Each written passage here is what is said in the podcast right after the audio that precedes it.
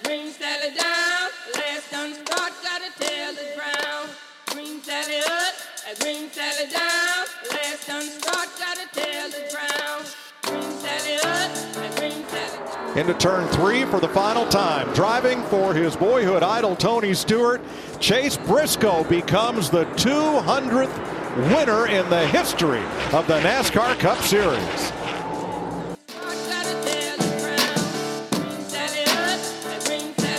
Welcome back to the Full Tank with Phil podcast, the first ever podcast about gambling on NASCAR. And on this week's episode, well, we've got pretty uh, anticipated track to talk about. But to start, we're going to go through the Phoenix race and talk about what we saw there, any takeaways, how our bets did, just a full recap of the Phoenix race and closing out that West Coast swing.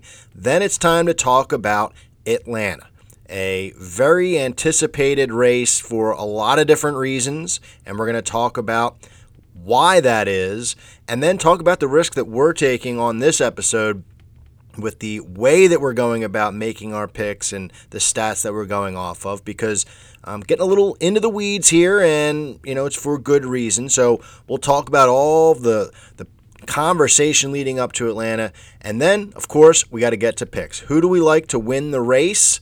I'm calling them the Bad News Bears this week, and you'll find out why. And then finishing position bets, I've got one guy specifically that I really love this week for a top 10. And then we'll close things out, as always, with the head to head matchups this week. I've got some off the beaten trail matchups this week, some guys that we haven't talked about in a head to head matchup. So it should be a fun head to head section to close out this episode. So to start, let's get into Phoenix.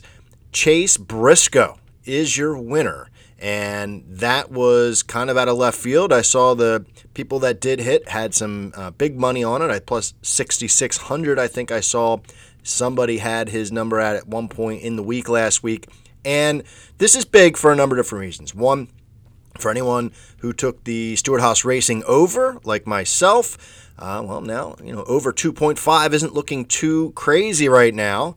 They already got one. Stewart Haas showing some speed last week. You had Almirola in and out of the top 10. Uh, we did miss that bet, but he was in there. And then Kevin Harvick was very much in play, especially on that last restart. So Stewart Haas really showing that they're, you know, not going away after a down year last year. This was also the first time that we had kind of a random winner. And I say random in air quotes because – I had mentioned last week that until somebody that's not part of the, the typical race winners that we see week in and week out, not one of the favorites and the, the betting odds, until somebody way outside wins, you know, it's nice to see some of these newer guys up front and doing well in the top five, top 10. But in, unless somebody gets a win, I'm not really going to pay too much attention to it. Well, now that has happened. And, you know, there's reason to believe that this car is as advertised as we saw the top three were insane. You had Briscoe, you had Chastain, you had Reddick. Really impressive to see this youth movement and new names up front. It makes it fun to watch as a fan and as a gambler. Gives you hope that you can hit one of these long shots. So props to anyone out there who had Briscoe at that huge number. That's a big deal. Now, for anyone who's paying attention to practice and qualifying, it may not have been so out of left field that he were to win. And this is just, you know, kind of a testament to why that's important. Because Briscoe was sixth in practice, sixth in qualifying. He definitely had a fast car off the truck. So that's what you want. And when you're getting a number like that, man. So we're talking about guys that we like on this podcast each week, usually on Tuesdays or Wednesdays. And there is something to be said. I mean, we'll talk about it later, but you definitely have to keep your eyes peeled at practice and qualifying to see if there's somebody else who kind of jumps out there because these other names that are stepping up. Tyler Reddick is one that he's definitely the more popular guy in this group of people. A lot of people are seeing, you know, a high ceiling for him. And I definitely think that he's going to get a win pretty soon.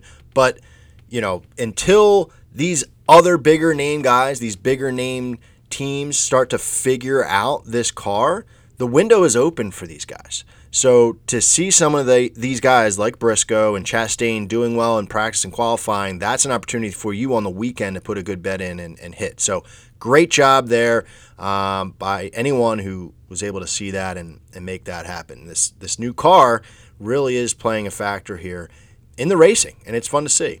Now, looking back at the day, any takeaways? Blaney, I mean, it was just a, another another week for Blaney because on Saturday after practice and qualifying, I put a bet in on Ryan Blaney. I tweeted that out. Said, "How could you not?" I mean, his car was just fast. He was fast in the race, led the most laps, and once again had a pit road failure. So that's problematic for that 12 team. What are they going to do to fix that? Because Ryan Blaney is like I'm seeing championship material out of Blaney. His cars have been so fast. He's been driving the wheels off the thing. It's just pit road. It's killing him. It's absolutely killing him. So, you know, can they get that fixed? I, I still think that, you know, he's still worth betting on. We're going to talk about Blaney on this episode. But I think he's good enough to win a championship. Like, that's how good the, the cars have been. So they need to get that straightened out. And then Chase Elliott, another Chase, let one slip. I mean, he was up front towards the latter part of that race and kind of let that one slip away. So when's Chase going to put a full race together there? As far as our picks were concerned, we missed out on the winner, as a lot of people did last week, but we hit the Kevin Harvick top 10. That was a big one. He set or tied the record for most top 10s at a racetrack consecutively for 18 in a row at Phoenix. And like I said, we saw that minus 160 number, and that was low to me. So we jumped on that with a, a higher number of units, and it paid off for us. Kurt Busch was our top 10 pick that was more of the wild card. He, that hit as well. He, good race for Kurt last week. I mean, he was really in the teens most of the time, 15 to 20, and then just kind of minding his P's and Q's, was ended up you know, top 10, snuck in there towards the end of that race. So a, a good hit there. And then we had our, our face off. We had our guy Chris come on from the Flag Hunting Podcast. And, um, you know, the sure thing, the Christopher Bell over Alex Bowman.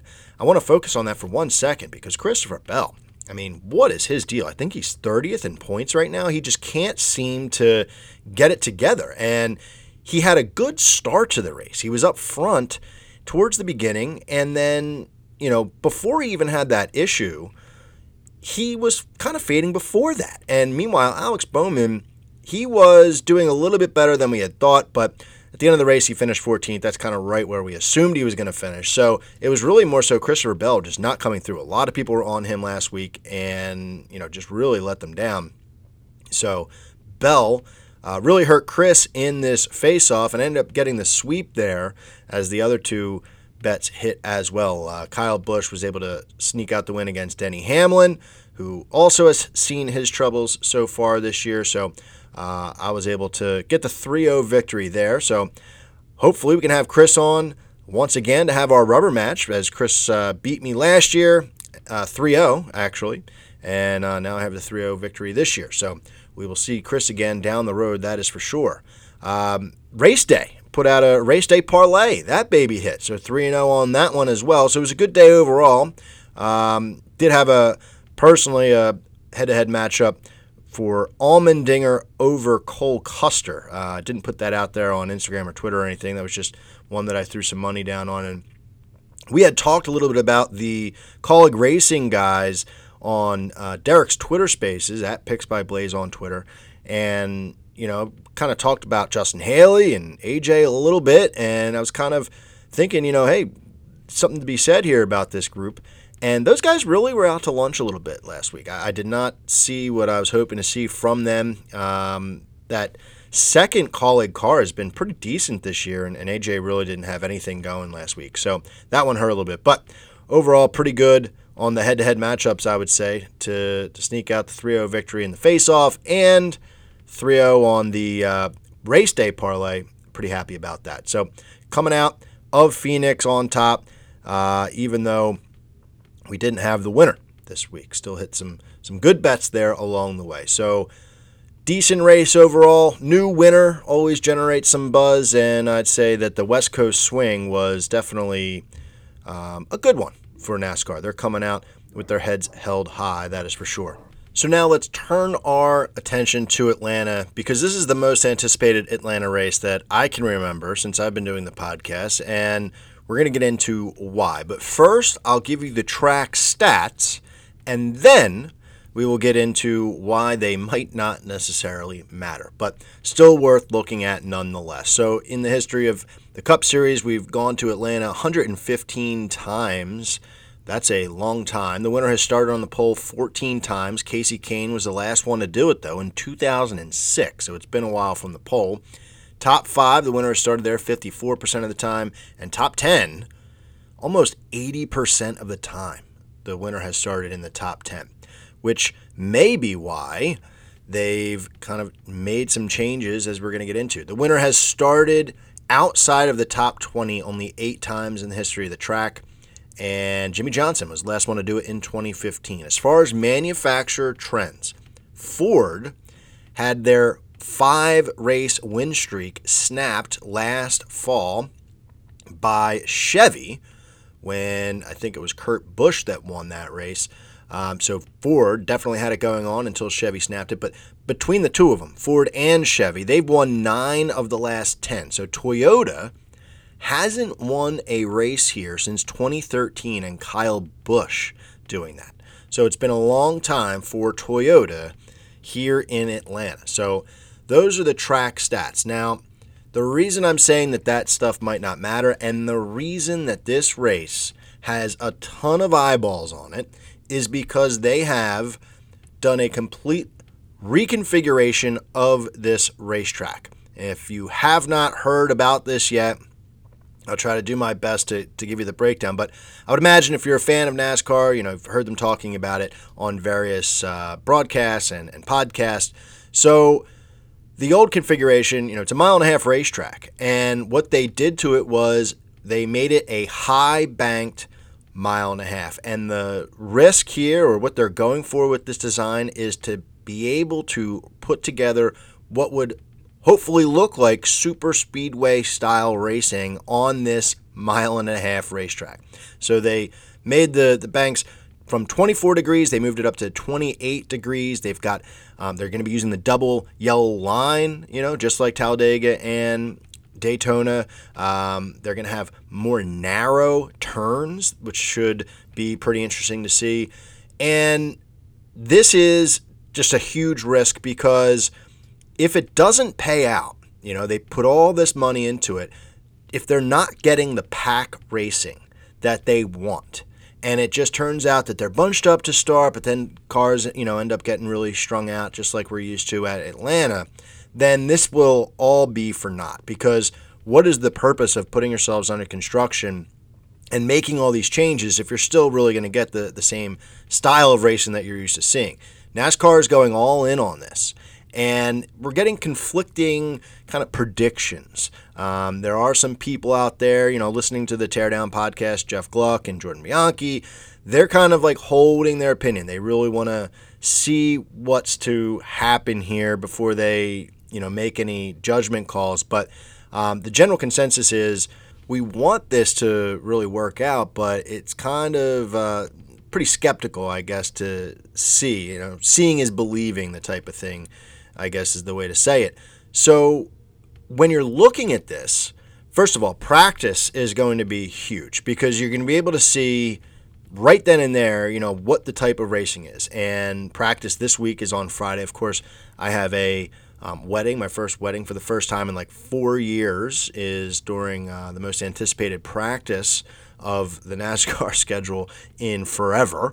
Um, so you know that's a big deal this week at practice to be able to see how is that racing. You know, are they are we going to get a taste of what the real race is going to be like? Um, there was a test there, and drivers gave feedback, and apparently NASCAR made changes based on their feedback. And the guys that raced in that, you know, Kurt Busch, Chris Buescher, and Chastain, I think was the last one. They all said that it definitely felt like it could be a, a car and a, a, track that generates super speedway style pack racing. Um, you know, drafting and, all that. So that is good news for NASCAR and the fans that want to see this. Um, so really, you just got to wait and see. And so it puts the gambler in a little bit of a pickle. And I'm going all in on something that I'm going to break down here for you in preparation for Atlanta.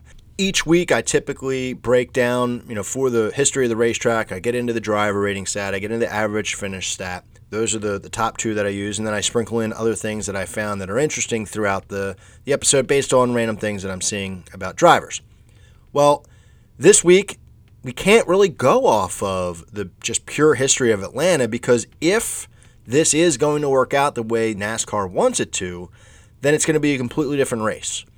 And they want it to be like Daytona and Talladega. So, what I'm doing this week is doing something that I did when the Roval was new. All right. I basically created a stat that I call lovingly the draft stat.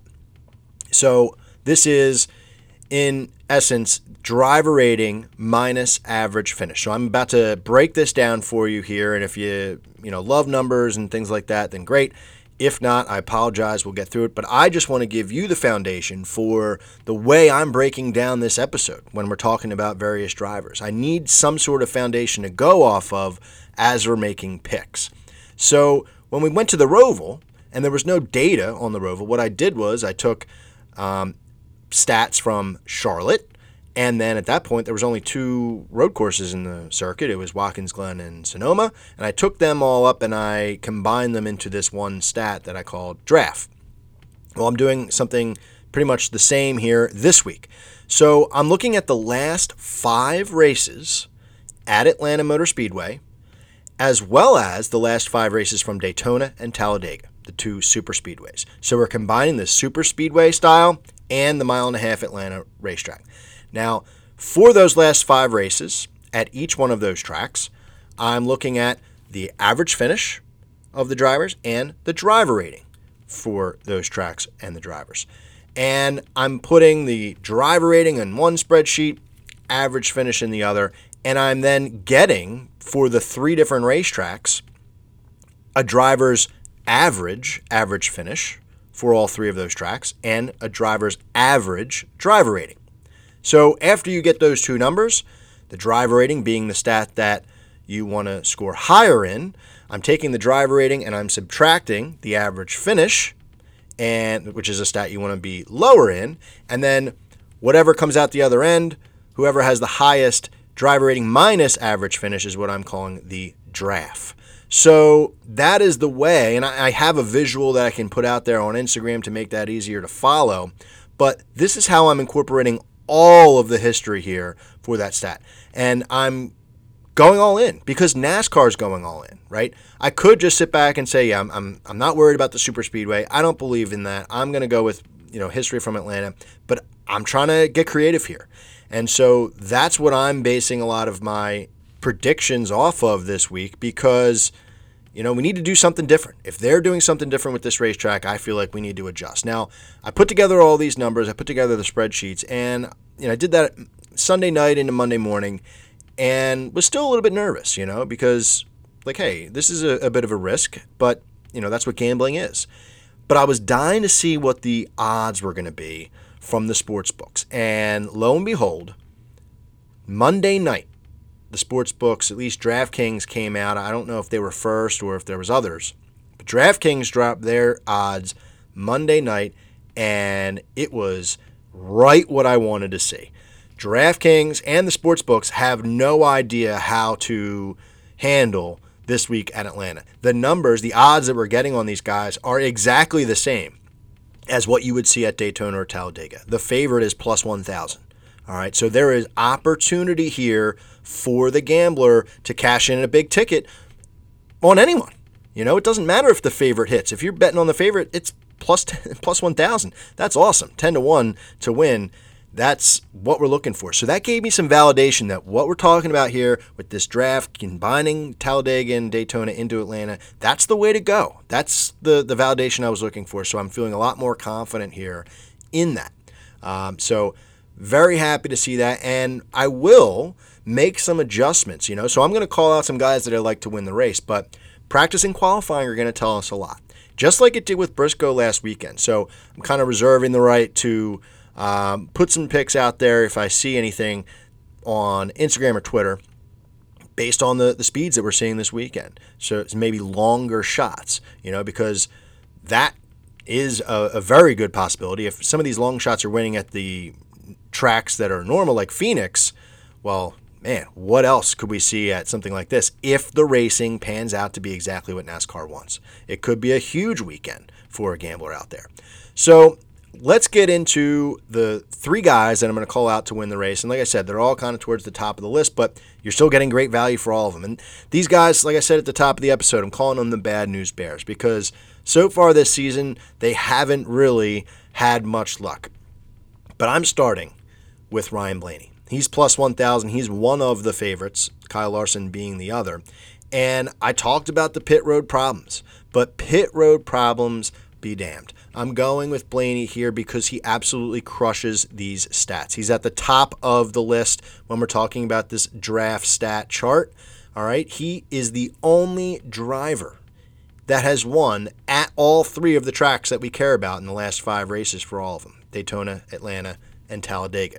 So, throughout the episode, I'm going to be calling up the last 15 races. You know, typically I say, okay, in the last 10 races, we've had this guy, this many wins, etc. I'm calling out the last 15 races, but it's five races per track. Looking at Blaney's, it's unbelievable. His last 15 races at these three tracks, he has four wins, eight top fives, 11 top tens. His average average finish is first, 9.5. His drive rating is second, 97.0, which gives him first overall draft stat, 87.5. That's the top number here when we're looking at this created stat. And so his Atlanta win was stolen. I guess he stole that from Kyle Larson last year. If you remember, Larson absolutely dominated that race, but you know, people did say, "Oh, Blaney didn't deserve it." I would disagree with that. I mean, Blaney hunted him down at the end of that race and got the W. Now, did Larson have the best car that day? Yes. But Blaney still got the, the win, and that matters. Now, he has been so good. Like I said, I, I could see championship written all over this 12 team, but they're just not able to lock down a race. So they can just put a full race together. This team is going to be in victory lane at some point, and why not this weekend where his stats are just through the roof for this style of racing? So we are lucky to have this plus 1,000 odds because if he hasn't had those struggles, if he's had no issues on pit road, he would have had much better finishes so far, maybe even a win or two. And these odds, even though the DraftKings and other sports books of the world don't really know how to play this, I guarantee you they'd be a lot lower than plus 1,000, be plus 850. That's what Hamlin was going off as to start at Daytona this year. I think you would see that number. So we're kind of lucky. Let's consider ourselves lucky for this week for Ryan Blaney, and getting him at 10 to 1 as the favorite is, is huge. Um, so Looking at top five, if you don't like that number to win, which if you are one of those people, I'd say you're crazy, but top five, he's plus 120. And if you're looking at his top five numbers, he's over 50% in these stats, these three racetracks in the last five races for each. So there's a number that, you know, 50 50, pretty confident as a, as a gambler, plus 120, that's good value there. So Ryan Blaney is someone that I absolutely have my attention on this weekend. Very anxious to see how he does at practice and qualifying once again. Last week they were dominant. Can they do it again? And can they put a full race together? That's the thing with this 12 car. So lock me in big time. Ryan Blaney, 10 to 1. We're going to go next to Denny Hamlin plus 1200. I'm, I'm grabbing one from each manufacturer this week. And he's plus 1200. Nothing is going right for this team this year. They have zero top tens in four starts.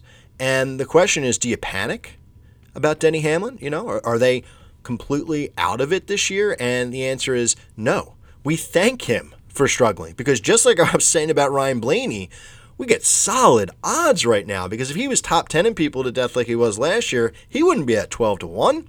This is what we're looking for.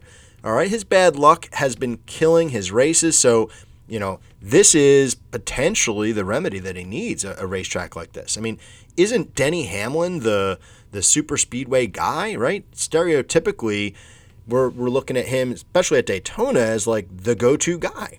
At Atlanta, historically, we don't really think of Denny Hamlin, at least I don't. But in his last five races, specifically at Atlanta, he has three top fives and his fourth in average finish. So that's pretty damn good. You combine that with the fact that he's got such good super speedway numbers.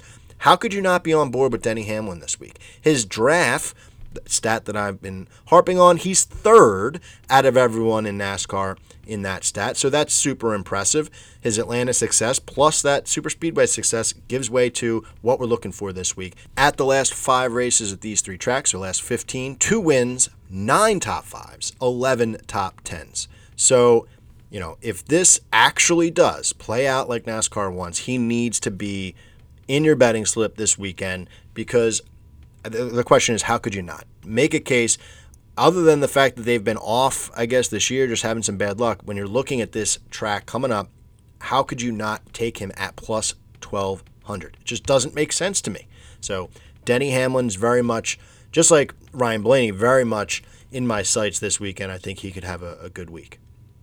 The last guy that I'm betting on is Chase Elliott plus 1300. Now, bear with me here because I think he could have won last week. I was on him last week. I, I was really hoping he could get it done and, you know, kind of just let me down. It, has been well documented. They called it out on the broadcast a few times and, you know, people now on Twitter and such, they're saying that he hasn't had an oval win since 2020's championship race, and it's starting to build up now. You know, in any sport, you get that kind of narrative, and then everybody sort of gets behind it, and then it becomes a real problem right? So you got to hope that that gets nixed here for Chase Elliott.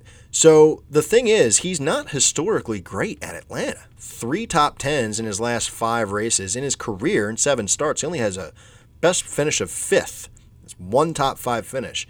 And the thing is, this is his hometown track, two hours away from Dawsonville. So that to me always plays a factor. Whenever you go to Atlanta, people call that fact out and you know there's always that little bit of pressure on there so it's kind of confusing as to why he hasn't had a little bit more success. Is it the pressure? So here's a conspiracy that i was kind of i think i saw somebody tweet this out and then i got to thinking about it. You know is atlanta trying to make it easier for chase to get some victories around their area? So just you know the hometown guy gets it done and turns that track into a favorite of his own. Um, you know, his super speedway success isn't phenomenal historically, but it's definitely been getting better. We, we talked about that the Daytona episode. He's now becoming a force in the, the Daytona races and, um, you know, a little bit in Talladega. So if they make it more of a super speedway, now the hometown boy gets a little bit of a benefit from that. It kind of reminds me of um, playing hockey in, in college. There was a team, two teams actually, up in the Northeast who were historically awesome at their endurance. They were just like the teams that would always grind you down. And when I was playing, the one team actually had their rink changed into a larger rink than an Olympic size rink to make it larger. So, team, you know, obviously you look at that and you say, wow, you know, it would be tough to play there.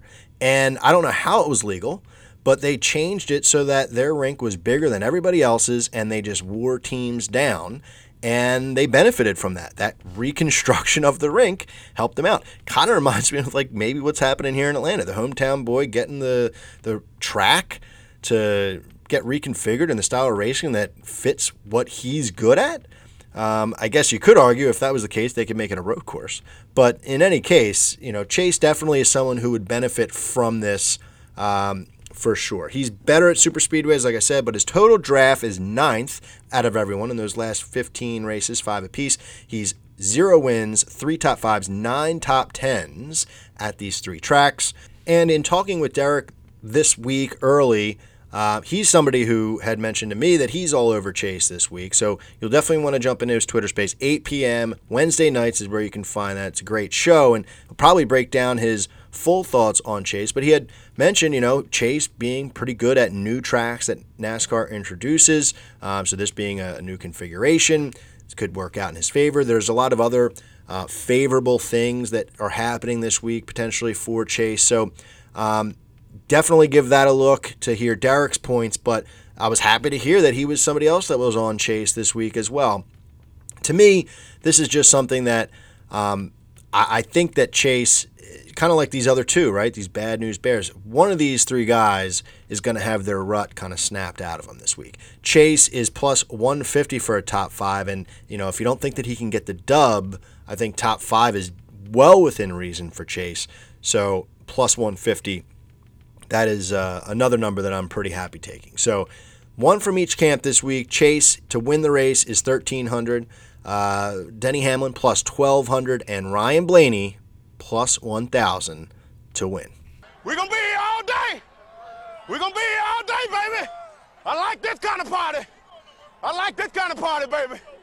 So now let's get to the finishing position bets, and these are all top 10s once again. Have not seen any lines on top 20s this week, so we might have to just keep calling this the top 10 section until we start seeing that. But we've had success this year at this point of the podcast. We've we've hit on a, a top 10 at least once uh, every single week, and so we're we're back at it. And I've got one guy that I absolutely love, but He's top on my notes right now, but I'm actually going to skip past him. I'm going to throw a little teaser out there. We're going to save him for last out of these three guys.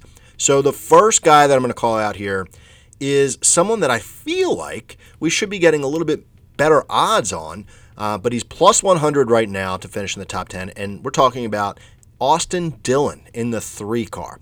All right, so I feel like it should be maybe like plus 150, plus 200, but in any case, looking at our draft stat, he's 11th on the board there.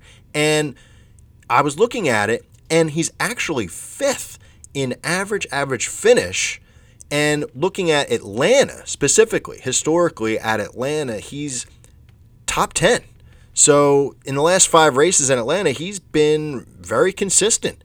So you take that and you combine that with the fact that Austin Dillon has been labeled kind of another super speedway guy, and it makes it all the more interesting, right? He's kind of a sneaky success at Atlanta. I did not really see that coming. So that's what we're looking for here, right? Because that's what NASCAR is looking for. They're looking for Atlanta plus super speedway. Well, here's another one of these guys, kind of like Blaney and Hamlin, that have had success in both places. Well, Austin Dillon, give me a top 10 here. He's got four top tens in the last 15 races here that we care about, five from each track. So we're taking a bit of a shot here, plus 100. That is still value, in my opinion. Now, his teammate has had a lot of speed this year. Austin, not necessarily the same case. He had a good finish um, in one of these four races. I don't remember which one. But Reddick, for the most part, has been the leader in this camp. Reddick's minus 155 to finish in the top 10. I don't like that. Um, that that value is just like too weird to me. I would take Reddick top five number, um, but I think it's like plus two hundred. But top ten for for Reddick, that's a little too risky. So I'm going with his teammate Austin Dillon here for all the reasons that we said. I mean, the fact that he's showing up as 11th on the chart for our draft stat that tells you he's in the ball game here. So mark me down plus 100. You might be able to get him maybe Barstool has a better number for Austin Dillon. They historically, so far this year, have had better values for your top 10 finishers. They just take a little while for them to, put them on their site. So keep your eyes peeled for Austin Dillon on Barstool for maybe a better number than plus 100. But I still like it as long as you're getting value as the gambler. The three car top 10 this week, I got my eye on it. Now, here's another guy. You probably want to wait for the Barstool line to come out, but um, this is a, a, tricky one, and it's risky in two different ways. It's Brad Keselowski, and he's minus 140 to finish in the top 10. So this is where my mind is at with this. It, I say it's risky in two different ways. It's risky because minus 140 is not great as the gambler, and also Brad. Uh, he has been off to a dismal start, and I think that there is reason to panic. I think if you're in the sixth team we may be at a point where I need to just stop picking him. But here's the thing. So so maybe, you know, if he goes out and lays another egg, that's it for me for a while until he starts to prove himself. But let me explain kind of why I'm looking at him once again this week. So despite his start to the season, his overall stats stand out. I mean, in these 15 races, five from each track, he's got eight top tens. That's over 50%. It's kind of what we're saying uh, about Blaney and his top fives. He's doing this top tens um, historically. His numbers at Atlanta specifically are top five. He's fourth, I believe, in average finish. Um, so that's a big one. And looking at his draft stats, he's second on our list here. So that is huge. I mean, if looking at the driver rating, last five races from each track, the average combined driver rating, Brad is first on that list, 99.2. So second overall in our full draft stat. That jumps out to me. Then, you know, looking at Atlanta plus Super Speedway, you know, if that's how it works out, he's another guy that's going to benefit from it. And you say to yourself, well, this season Brad's been completely out to lunch. But in Daytona, he was there. I mean, he he was a little too aggressive and obviously didn't get the finish that he wanted, but that car was there. They were seventh in green flag speed at Daytona. So, you know, they need a shot in the arm after these first few races, coming out of this West Coast swing, getting back into this super speedway type style. Brad Keselowski could benefit from it. Practice is huge for this one. He's plus 250 to finish top five. That might be a little much to ask of this team after being so bad so early in the season. So keep your eye on Brad on a number of different things. First, what his barstool top 10 value is. You might be able to get him at a different number than minus 140. And two, pay attention to how he does at practice. What are his speeds at practice? Because if they're bringing speed to the table, now you're very much in the game on this bet. So he's someone who I'm focused in on early this week, and I'm hoping to, to place a good bet on Brad to bounce back a little bit. I'm cheering for him in that six car. So now we'll get to the guy that I absolutely love this week. I love the value, love the driver. It is Chris Buescher at plus 250 to finish in the top 10. All right, so this is a situation where you can take advantage of the odds while you can. The last five Atlanta races, he is better than the likes of Elliott, Byron, Almirola, like other guys, other big name drivers that you would think of. He's got two top tens in those Atlanta races, those last five. His draft rating, his draft rank is 10th out of everyone. Now, I put an asterisk on that because Cindric is actually 10th, but I'm kind of removing him because he did not qualify for um, a couple different tracks. So, Burkholm Buescher, a top 10 driver in our draft stat. His average finish of these three racetracks is sixth. I mean, that's just crazy. Crazy, crazy, crazy. So that sixth ranking there is definitely a big help towards his 10th overall draft rating. And he's had success at super speedways. So looking at his stats in these last 15 races, doesn't have a, a, win, but he's got top five, seven top tens, and that's what we're looking for here. So almost 50% of the time he's finishing in the top 10.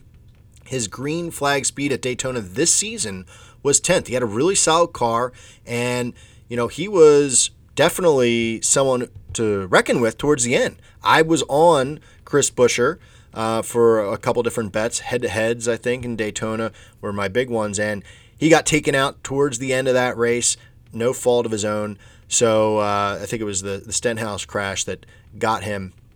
So good race car, and the team was on it this year.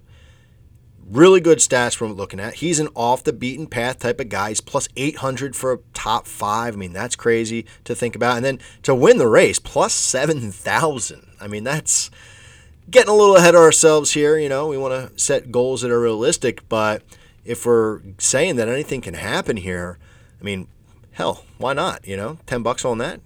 Maybe. Uh, he was part of the testing in January, so he's seen this track configuration more than almost every other driver before practice. So that is something to consider. You know, when gamblers are throwing money down, you're looking for every little bit of edge. For all of those reasons, that's why I love Chris Buescher, especially at this number, plus 250.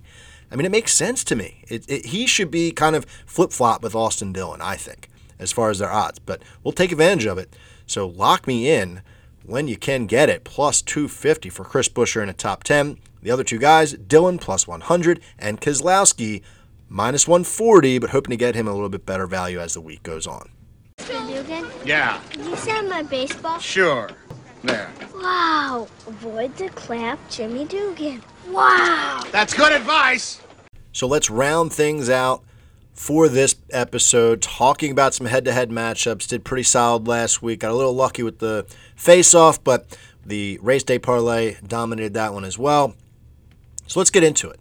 Um, got some fun matchups here, some guys that we have not really talked about at least the last three weeks.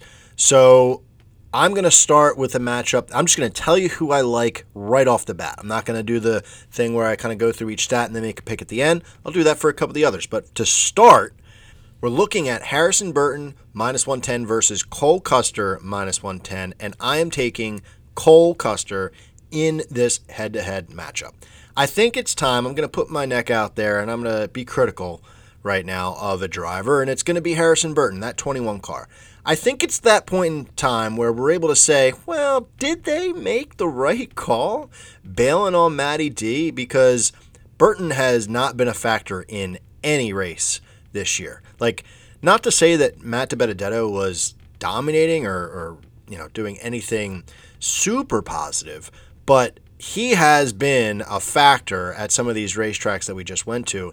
And Burton, I know he's a rookie. We got to give him a little bit of slack, but why make that move when they did? You know, it's starting to look like more of a head scratcher than maybe it did last year um, when they announced it. I have not seen anything out of Harrison Burton this year to make me say, yeah, I'll take him in a head to head matchup. I mean, through five races, if you include the Clash, um, the only looking at like average finish for Harrison Burton, the only full time drivers that he's better than the average finish stat is BJ McLeod, Corey LaJoie, and Cody Ware. What does that say? That says that he's bottom barrel junk. So that again, not what they wanted in the Wood Brothers 21 car, not what Penske probably imagined as their fourth affiliated car. Um, 25.8 is his average finish so far this year through those five races, again, including the Clash. One top 20 on a super speedway. And uh, other than that, he doesn't really have any cup experience to really go off of. I'm not really including him in any of these draft stats. He doesn't show up because he doesn't have enough data. So, again, rookie, obviously, you want to cut him some slack, but it doesn't uh, doesn't compute with me. No Cup starts at Atlanta. You could spin that in a positive light, I guess, saying like he doesn't really remember what the old configuration was, so he doesn't have anything to relearn in the Cup series. But I don't, I don't like that. I just don't like the vibe I'm getting from the 21 car. Sometimes in gambling, you just got to go with your gut, and you know the stats would say to avoid them, but my gut is saying that as well. Now Custer, looking at him. Uh, in 2022, his average finish is 17.4, much, much, much better than Harrison Burton, even though it's not great. Um, but looking at the draft stats, he's 16th on the board. And that surprised me a little bit. I didn't expect to see Cole that far up when we're looking at like 38 drivers. He's in the upper half. It's pretty good. One top 10, a few top 20s at these three tracks in the last five. You had Stewart-Haas Racing win last week with Briscoe. You know, rising tide floats all boats type of thing. And, you know, that I think is what you can consider at Stewart-Haas Racing. That win is so big for that organization who was so down. So Cole, you know, definitely going to be kind of leeching off that momentum a little bit here. So to me, breaking this down a little bit more, you know, simplistic, um, Cole has been serviceable. You know, he's there. He's he's going to run mid pack. He's going to be you know 15th to 20th this year. Burton has not shown me anything. So that's why you know to see this matchup as an even matchup, minus 110, it jumped out at me. So I had to jump on that. Custer is the pick here, minus 110. Prove me wrong, Harrison Burton. You know, I, I want to see something out of him because I really do like the 21 car in that camp. But for right now, going with that 41 Cole Custer. The next matchup is another interesting one, and this is one that you would definitely see at Daytona or Talladega. Uh, we might have even seen this exact matchup at Daytona this year. I can't remember. But it's Michael McDowell minus 105 versus Erik Jones, a slight favorite at minus 115. Both these guys would benefit from a super speedway style here at Atlanta. Um, so I was anxious to see kind of like what their stats were. How did it shake out for them looking at the draft stats. So Michael McDowell in those last 15 races, one win, the Daytona 500 last year, three top fives, four top tens in those uh, set of last five at three tracks. But he's horrendous at Atlanta. That absolutely kills his draft stats. That drops him down to 26th on the board when we're looking at that. And surprisingly, Erik Jones is much higher up. His draft is 19th.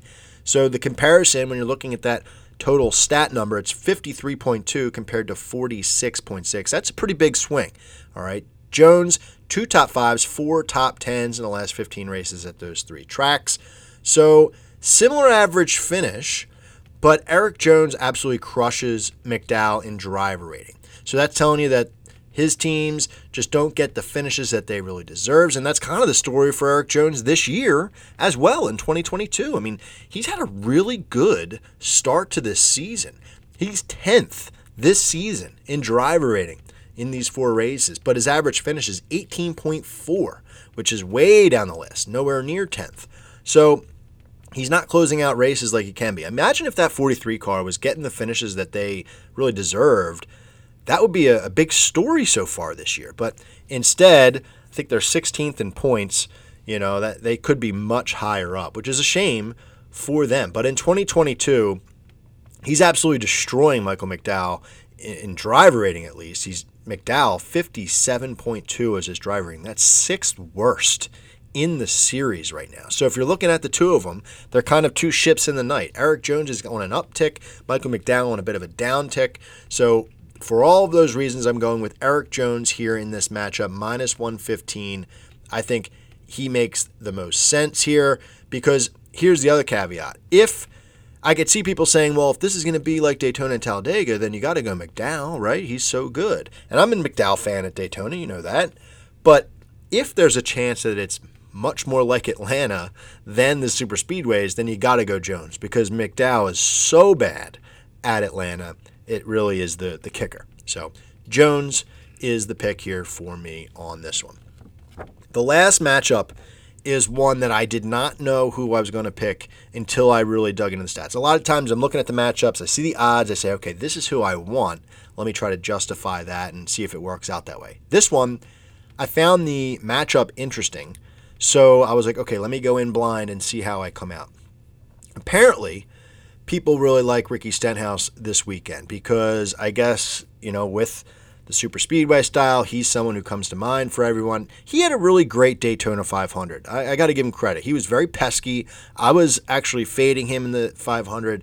Um, I had him, you know, big time against him in head to head matchups, and I ended up hitting, but for a while there, he was really hanging in there. So I'm putting this one squarely on our draft stats. I'm going to put a lot of faith in this research that we've done here. Looking at Ricky Stenhouse Jr., last 15 races, again, five races apiece for all three tracks, one top five, two top tens.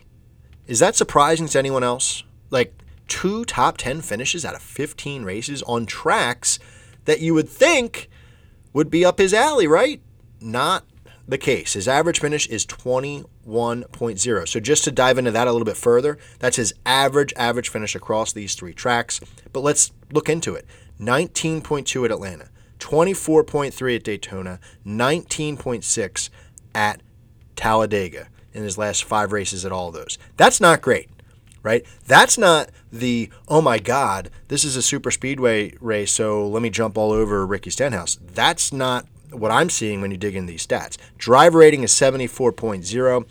Not dominant um, there, but still pretty serviceable, kind of mid pack there for the drive rating. His draft overall ranking is 19th out of everyone.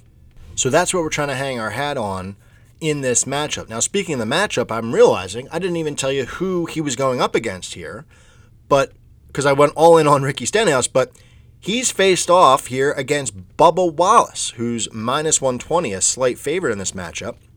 And let's look at Bubba here for a second. In his last 15 races on these tracks, mine, excuse me, one win, four top fives, four top tens. That's much more appealing, right? Not having a great 2022 so far. Ricky Stenhouse this year has him in driver rating. He's, he's definitely performing a little bit better. But as far as average finish is concerned this year, Wallace has him beat 17.4 to 20.0. Um, so they're kind of equal, I guess, in a way this year. But then looking at the draft stat, Bubba Wallace is 13th. Atlanta is the weakest of his three tracks, but if it goes to be a super speedway, he is very much a factor and much more so than Ricky Stenhouse, according to the stats. So when you hear, wow, Atlanta's turning into super speedway, a lot of people's minds clearly went to Ricky Stenhouse. What about Bubba? You know?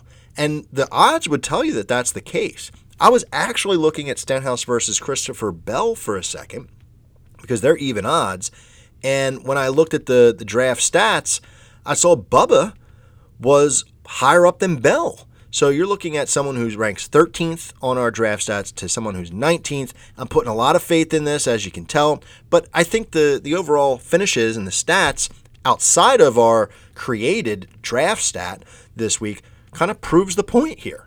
It's that Ricky Stenhouse isn't all that that we think of when it comes to super speedways, and Bubba Wallace has been serviceable. So in this matchup, I'm going to go against Stenhouse. I'm going with Bubba Wallace minus 120 head to head. Once again, you know, it's nerve wracking betting against someone um, when you do that because if they bite you, it's a pain. But we're going to go Wallace over Stenhouse here. So to recap the three head to head matchups this week that I like, it's that one Wallace minus 120 over Stenhouse. Erik Jones over Michael McDowell minus 115, and Cole Custer minus 110 over Harrison Burton. Let's lock it in and let's fucking go.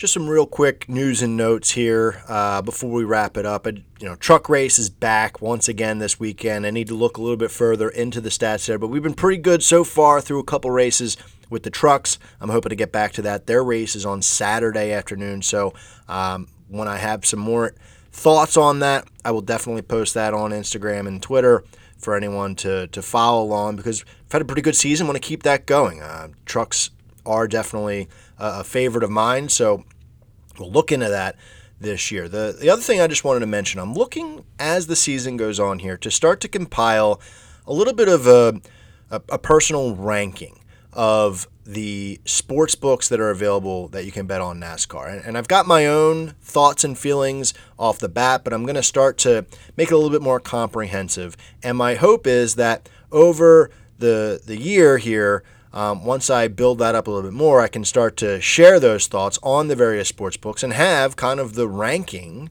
unofficial rankings of the sports books as far as NASCAR is concerned. Um, so the the overall situation for each one. So the reason I'm mentioning that is because if you have a sports book that you use, let me know why you use it and why it's good for NASCAR or the opposite. If you've got a, a sports book that you feel like is not good uh, for NASCAR and I guess overall plays a factor into it as well, let me know that as well. I want to hear anyone who has thoughts on that to kind of put into these uh, considerations as I'm working through this because I, I, would like to have kind of a ranking out there for people to look at and comment on. So we will eventually break that down. I don't know if it'll be all in one episode or, you know, in a Phil's fired up, I'll do one sports book, and then the next episode next week I'll do another. Just kind of playing around with that thought, you know, it's just at the top of my mind right now as we're getting into um, springtime here. So, again, any thoughts that you might have, please message me on Twitter and Instagram at Full Tank Phil on both. Uh, I'd be glad to kind of hear what you're thinking there and, and why you use the book that you use. And even if it's an off uh, account, because your state doesn't have gambling legal yet. For that, you know, I feel bad, uh, but let me know about that as well. What offshore book do you use and why? So, throwing that out there because uh, I think that would be interesting to kind of have all grouped together. So, with that, we will put an end to another episode of the Full Tank with Phil podcast. Thanks so much for joining and listening this week. It should be very interesting. So, keep your eyes peeled, practice and qualify, and get those bets in when you can in between. And we'll see what comes out the other side here this week at Atlanta. Join us next week when we're going to be breaking down COTA, the first road course of the year, and we may be joined by a special guest for that one once again this year. So remember, drive fast, take chances, and we'll see you next week. Have no place to go. Have no place to go. Darling, have no place to go. Have no place to go.